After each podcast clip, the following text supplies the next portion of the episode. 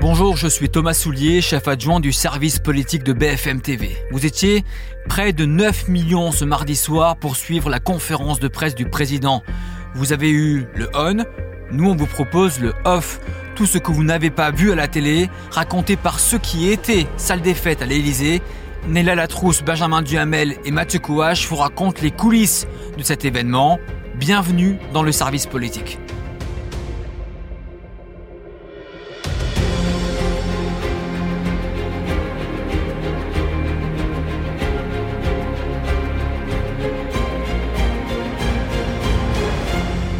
J'ai face à moi les trois stars de la semaine. Et oui, Nella et la trousse, bonjour. Benjamin Diamel, bonjour. Mathieu Kouache, bonjour. Salut Thomas, salut Vous avez un point commun. Vous étiez euh, tous les trois ce mardi soir à l'Elysée euh, face à Emmanuel Macron pour cette conférence de presse. On va euh, y revenir. Alors, on, on, ne va pas dans ce podcast décrypter les propos du président, faire une analyse politique, mais vraiment expliquer aux auditeurs comment ça marche une conférence de presse euh, du président? Est-ce que c'est impressionnant euh, euh, ou pas? D'abord, une question à vous trois. Comment ça se passe? Vous étiez quoi? On est invité à ce genre de conférence de presse? Alors, on n'est pas invité. Comment ça se passe? Il y a une, information qui arrive, qui est il y a une conférence de presse organisée à l'Élysée. Euh, pour tout dire, grâce à Mathieu, on savait euh, un peu en avance euh, qu'il y avait dans l'idée de, de, de, voilà, de, de, convoquer en quelque sorte ouais. les journalistes le, le, mardi soir. On n'avait pas exactement l'horaire. C'est Mathieu qui, qui, nous donne l'information le week-end dernier. Et, et, donc, à partir de là, commence une double prise de contact euh, du côté du service politique euh, que enfin j'ai fait fait l'intermédiaire en quelque ouais. sorte avec l'Élysée euh, voilà pour savoir comment ça ça allait se passer pour pouvoir assister à cette conférence de presse donc euh, quand allait ouvrir la procédure d'accréditation ouais. combien de journalistes allaient pouvoir y aller en gros est-ce qu'il y avait des, des, choses à savoir sur sur voilà l'organisation? Est-ce qu'il c'est déjà arrivé dans le passé par exemple que l'Élysée fasse savoir que allez, ce serait pas mal qu'il y ait un journaliste inter, qu'il y ait un journaliste éco. Donc, enfin, mmh. moi, j'ai sondé de mon côté un peu pour savoir, euh, comme interlocutrice de BFM, comment ça se passe. Et on a la chance d'avoir Mathieu, qui non seulement suit l'Elysée, donc il y a plein d'infos en avance, mais qui est en plus euh, vice-président de l'association oh, de la presse présidentielle. Oh là là, voilà, et qui, Marseillaise. Avec ça, a quand même accès à plein d'infos en plus qui nous sont super utiles. D'accord. C'est un et petit là, délit d'initié, on va dire. Je comprends. Exactement. c'est souvent. Hein. Moi, je vais un pied dans la porte et puis je vois de la lumière, je, je fonce. Hein. Je... Donc, idem. Donc, vous êtes tous les trois, Mathieu, Neila, Benjamin et Ulysse Gosset pour poser des questions internationales. Euh, vous arrivez tous les quatre à l'Elysée. Tous les médias ont droit à autant de personnes? Euh, no, Initialement, l'Elysée avait limité à deux par, ouais. euh, par, par rédaction. Euh, mais euh, ensuite, enfin, de ce qu'on a compris, c'est qu'il y avait aussi, enfin, deux par, par titre, en fait, ça, ça, ça veut dire ouais. deux pour la télé, mais par exemple, le web a le droit euh, à deux places en plus. Euh, S'il y a une radio, euh, il y a deux places en plus. Ce qui fait que par exemple, TF1 et LCI, ils étaient beaucoup plus nombreux que mmh. deux pour l'ensemble du groupe. Ouais. Ils étaient quatre. Voilà. Est-ce que c'est la guerre pour assister à cette conférence de presse entre journalistes, Mathieu? Ça peut être la guerre dans, dans certaines rédactions quand justement les places sont très limitées. Donc euh, si c'est une petite rédaction, par exemple, qui n'arrive pas à justifier de plus de deux places, parce que la salle des fêtes, elle est, elle est grande, mais euh, il y avait 250 places assises, et en fait, ça va vite quand on accumule tous les titres euh, de presse nationale, de presse régionale, plus la presse étrangère, parce qu'il y avait presque un tiers de presse étrangère dans la salle. Donc, si vraiment une rédaction n'a que deux places, euh, oui, ça peut tirer un petit peu entre les reporters, les chefs de service, les éditorialistes, et euh, les uns et les autres essayent de, de, de se placer pour être là. Euh, après, euh, voilà, c'est pas non plus le seul événement de l'année. C'est the place to be, quoi. C'est the place to be, mais les reporters ont aussi plus l'habitude des conférences de presse puisqu'ils suivent le président de la République ailleurs et notamment à l'étranger, et c'est quand même là en fait qu'il en donne le plus. Ce qui, a, ce qui a rendu cet événement rare, c'est qu'il ne le fait jamais à l'Elysée et avec des questions très ouvertes comme c'était le cas hier soir euh, sur tous les thèmes euh, nationaux et internationaux. Donc première étape, on décide qui y va. Deuxième étape, euh, il faut évidemment préparer des questions. Benjamin, mm -hmm. est-ce que toi, tu as préparé plusieurs questions, une question précise? Comment ça s'est articulé tout cela? Euh, moi, effectivement, j'avais. Alors, déjà, avec euh, Neila et Mathieu avant, on avait euh, brainstormé en essayant de réfléchir chacun euh, à quelles questions on pouvait poser, dans la mesure où, de toute façon, la structuration de la, de la conférence de presse était la suivante. Euh, première partie, les questions de fond, c'est-à-dire notamment les Ouais. questions que pouvaient susciter les annonces faites par le, par le président. Deuxième partie, les sujets plus politiques. Troisième partie, plus internationale. Donc on réfléchit ensemble. Moi, individuellement, j'avais écrit quatre questions pour être capable de d'adapter en fonction du moment où on pose cette question, en fonction éventuellement d'un autre confrère ou d'une autre consoeur qui a la même idée que, idée que vous. Et donc c'est vrai, après on, voit le moment, on voit euh, quelle est la question qu'on sent le plus aussi, sur laquelle on se dit que là on pourra avoir une réponse. Et c'est pour ça que moi par exemple à la fin j'ai décidé de poser celle sur euh, la lutte contre le Rassemblement national et le fait de savoir si c'était un aveu d'échec pour lui qu'après euh, sept ans à l'Elysée, le RN se retrouve aussi haut dans les sondages et en termes de, popularité. Et il t'a fait une réponse de 7 minutes qu'il a un petit peu réveillé durant cette conférence. C'était quoi les trois autres questions? Elles étaient déjà posées juste avant Non, j'avais prévu une question sur... Euh, la mise en examen de Rachida Dati. J'avais posé une question, j'avais également écrit une question sur euh, Gérard Depardieu, sur les propos qu'il avait tenus, et j'en avais une autre sur la répartition des rôles entre Gabriel Attal et lui, et sur le fait de savoir si de le nommer à Matignon voulait dire qu'il le, qu'il le désignait comme un héritier. Euh, d'ailleurs, je trouve que, avec le recul, enfin moi je regrette pas du tout d'avoir posé la question sur le sur le RN, mais c'est vrai que la question après, ça peut paraître un peu pour. Euh, c'est peut-être un petit peu de la question institutionnelle qui n'intéresse pas forcément mmh. les, les, mmh. gens, mais c'est vrai que je trouve que ça a un petit peu manqué. Je sais pas ce que t'en penses, Néla, et ce que t'en penses, Mathieu. Mais le, le, fait de revenir un peu sur quand même ce qui est la surprise du mois de janvier, qui est la nomination de Gabriel Attal. Au fond, il n'y a pas eu de question là-dessus. c'est vrai, c'est vrai. Il n'y a pas eu de question sur ce choix plutôt que d'autres. On était passé à autre chose. Euh, quoi. Sur le fait que c'était quand même une rupture de doctrine absolue par rapport à tous les premiers ministres qu'il avait nommés auparavant, qui étaient des sortes de super exécutants mmh. inconnus du grand public. Mmh, Mais bon, il faut faire des choix hein, quand on est dans ce genre de moment. Euh, voilà. Et Neila, pour euh, expliquer aux auditeurs, ces questions-là, donc ça reste entre vous. Donc nous, on a discuté même au sein de services politiques, même au sein de BFM TV, les services concernés nous ont envoyé des idées de questions, la culture, l'économie, la police, justice. On est d'accord que les questions, vous ne les donnez jamais à l'Élysée. Jamais. Voilà. Il y a un fantasme autour de ça, donc faut non, bien... non, jamais, jamais. L'Élysée n'a pas accès euh, aux questions. L'Élysée sait tout juste sur quelle partie on veut intervenir. C'est-à-dire, est-ce qu'on veut intervenir sur les réformes, est-ce qu'on veut intervenir sur la partie politique ou sur l'international, pour des raisons d'organisation, pour savoir comment faire circuler le micro, etc.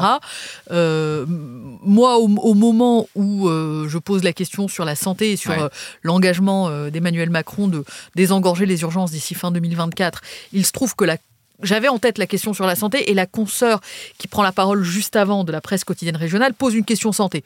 Donc c'est comme ça que j'ai dit bah moi j'ai une question santé, ça peut aller dans le même bloc. Mais euh, si j'avais pas eu euh, le micro à ce moment-là et si l'Élysée euh, souhaitait passer je sais pas à du logement ou à autre chose, Mathieu qui, qui, qui, je crois voulait aller sur la question sur Gérard Depardieu aurait eu le micro puisque on s'était dit que ou lui ou moi poserions la question sur la première partie. D'accord. Donc mais l'Élysée ne sait rien de plus que la thématique entre guillemets, c'est-à-dire euh, droit des femmes, santé, logement, euh, mais thème très large quoi. Mais voilà, voilà. mais ils n'ont absolument pas accès euh, à nos questions. Ah, oui non, il y a eu un petit écueil quand même dans cette histoire parce que donc comme tu le disais tout à l'heure, je, je, fais partie de cette association de la presse présidentielle qui fait le lien entre les journalistes qui couvrent l'Élysée et l'Élysée. On avait fait une petite réunion de préparation et euh, dans cette réunion de préparation, le, seul objet, c'était, euh, pour ceux qui ont regardé la conférence, Jean-Rémy Baudot, le président de l'association, a dit un mot au début euh, en expliquant les parties, en demandant aux uns et aux autres d'être concis dans leurs questions et au président d'être concis dans ses réponses, voilà, pour donner la règle du jeu. Mais pendant cette réunion de préparation, on nous a dit que c'est le président lui-même qui donnerait la parole aux journalistes. Donc ce serait en levant la main finalement qu'on obtiendrait ou pas euh, la possibilité de poser une question. Et en fait, ça s'est pas joué exactement comme ça parce que c'est ce sont les, les attachés de presse et les conseillers du président qui euh, distribuaient le micro et donc il fallait aussi, et autant le, le dire en toute transparence, se faire connaître sur euh, WhatsApp ou sur Telegram en envoyant des messages. Alors sans donner la question, je précise, je, enfin je confirme ce que vient de dire Néla, mais en disant euh, j'aimerais bien poser une, question. En parallèle, c'est ça Non, il n'y avait même pas de boucle, fallait euh, leur écrire en direct. Ce qui fait que d'ailleurs certains journalistes qui sont venus et qui n'avaient pas l'habitude du tout de, de l'Élysée, voilà, qui ne suivent pas du tout ce, ce dossier, n'avaient pas le numéro des attachés de presse et se sont dit à un moment mais qu'est-ce qui se passe en fait? Comment ça marche? Et, et c'est vrai que ça, on, on, va le faire remonter parce que euh, et même je me demande pour les gens qui regardaient un peu leur télé, est-ce qu'ils se sont pas un peu demandé comment la parole était distribuée? Si on veut être tout à fait transparent ouais, là-dessus, c'est pour ça qu'on en parle. C'est voilà, il y, y, a eu un petit souci, mais ça n'a pas pour autant. Euh, il me semble en tout cas que ça a permis quand même d'avoir une conférence de presse de bonne qualité et il me semble que toutes les questions ou presque toutes les questions ont été posées. C'est vrai. Et à un temps, bon, 2h15, on peut s'attendre à 3h ou 4h. donc, vous êtes accrédité. Vous préparez vos questions, vous préparez les thématiques, donc, et après, il faut poser la question. Et là, on n'avait pas les plans de coupe, nous, devant la télévision, pour savoir comment ça se passait. Mais alors, Là, est-ce qu'on peut parler de, guerre euh, fratricide bah, euh, Benjamin, bah, pour savoir Non, mais ce qui est, certain, c'est qu'à partir du moment où il y a euh, quoi, plus de 200 250, journalistes, ouais, 250. journalistes accrédités, et qu'au total, je sais pas combien il y a de questions, mais je sais pas, une vingtaine, quelque chose comme trentaine, ça Trentaine, trentaine. trentaine de questions. Bah, il y a nécessairement, sinon une guerre, du moins une concurrence pour avoir le, pour avoir le micro. Donc oui, bien sûr, ça, on a tous envie de, poser une question.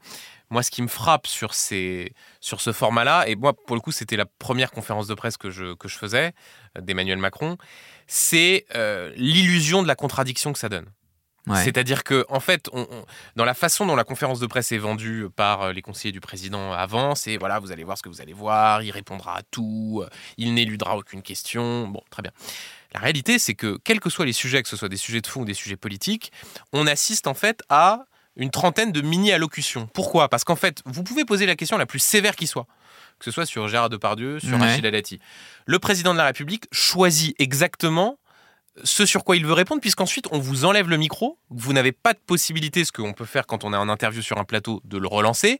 Certains ont essayé, euh, moi, moi et ah, d'autres d'ailleurs. Je t'ai vu crier un petit moment peu de crier en disant hey, 2027 Mais au fond, euh, ça a duré derrière une minute trente, donc c'est sûr que c'est mieux qu'une allocution parce qu'il y a des questions de journalistes, mais ça reste quand même de ce point de vue-là assez insatisfaisant parce que le propre de notre métier, c'est bien sûr de poser des questions, mais ensuite, ensuite d'être capable de dire, mais attendez, là-dessus, vous ne nous avez pas répondu, mais en fait, attendez, quand vous dites ça, est-ce qu'il n'y a pas un paradoxe Ça, on ne peut pas le faire. Donc, c'est à la fois très utile, et je suis d'accord avec Mathieu, c'était de bonne tenue, c'était intéressant, mais il y a quand même toujours cette frustration-là. Certains l'ont fait comme, pouvoir, de, comme Jérémy Trottin de RMC qui a euh, essayé d'avoir un droit de suite sur, euh, il me semble que c'est les tarifs de l'électricité, si euh, ma mémoire est bonne. Et tu, sais pourquoi il a réussi? Parce qu'il a gardé le micro, Jérémy, qui est mon ancien euh, binôme, qui était à BFM TV avant et qui couvrait l'Elysée aussi. En fait, il a gardé le micro. Et en fait, pourquoi il n'y a pas de, droit de suite? Euh, C'est très bête, en fait. Mais le, donc l'attaché de presse qui vous donne le micro le reprend aussitôt, comme si euh, il en avait besoin pour le donner à quelqu'un d'autre. Ce qui n'est pas tout à fait le cas. Et en fait, Jérémy, il était un peu au milieu d'un rang. Et je l'ai vu faire euh, très habilement. Il a gardé le micro, ce qui lui a permis euh, de relancer. Parce qu'après, quand vous n'avez plus le micro, vous pouvez faire comme Benjamin et crier dans la salle, mais c'est tout de suite moins simple pour les gens qui regardent leur télé. Euh, mais même si c'était très bien de le faire, il a raison. Euh, Neila, est-ce que ça pose un problème démocratique cette conférence de presse? On parlait de droit de suite, aussi le fait de voilà de convoquer les médias à 20h15 d'obliger en quelque sorte TF1 et France de diffuser euh, sur des horaires qui sont importants une conférence de presse euh, du président.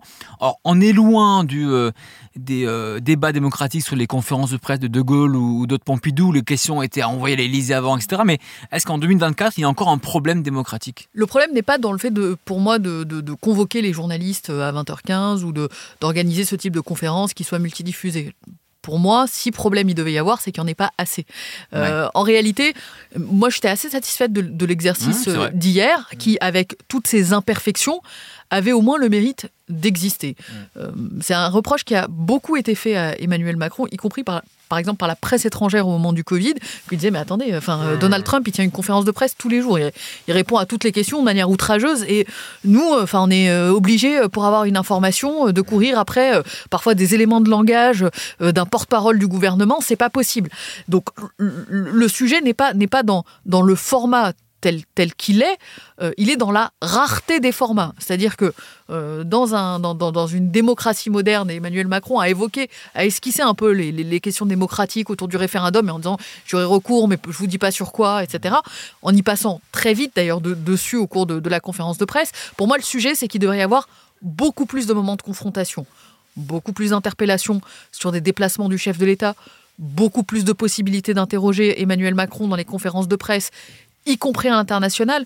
Mathieu disait, c'est vrai, il tient un certain nombre de conférences de presse à l'international, avec une règle, ne pas parler des sujets nationaux.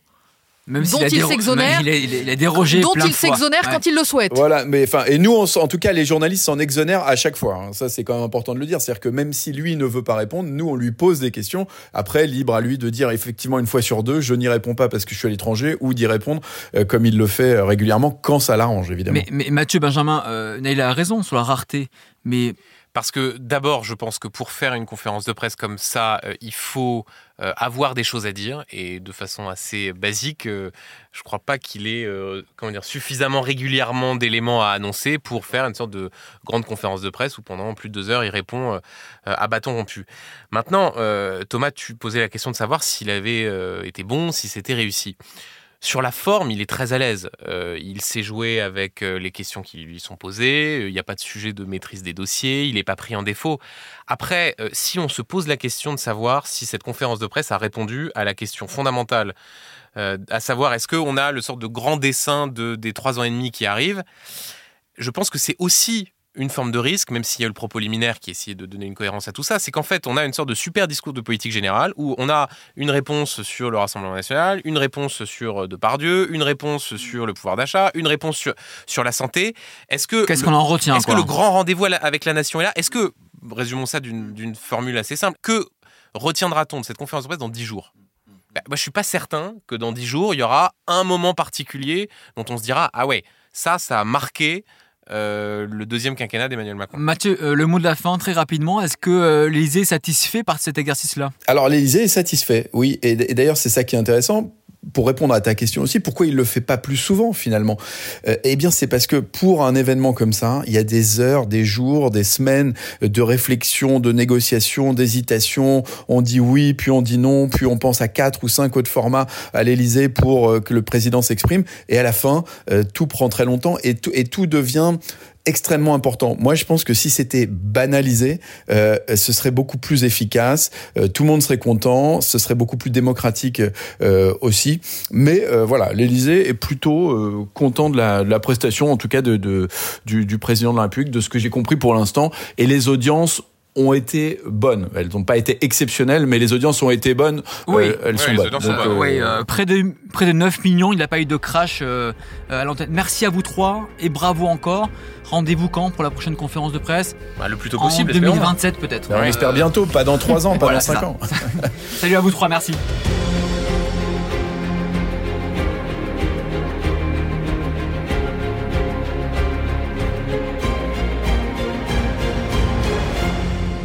Voilà, j'espère qu'on a pu vous éclairer sur les dessous de cette conférence euh, de presse.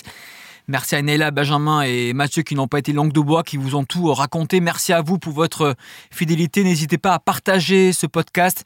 Vous êtes de plus en plus nombreux. Je regarde un petit peu les chiffres et on est ravis de cela. Merci. À très vite.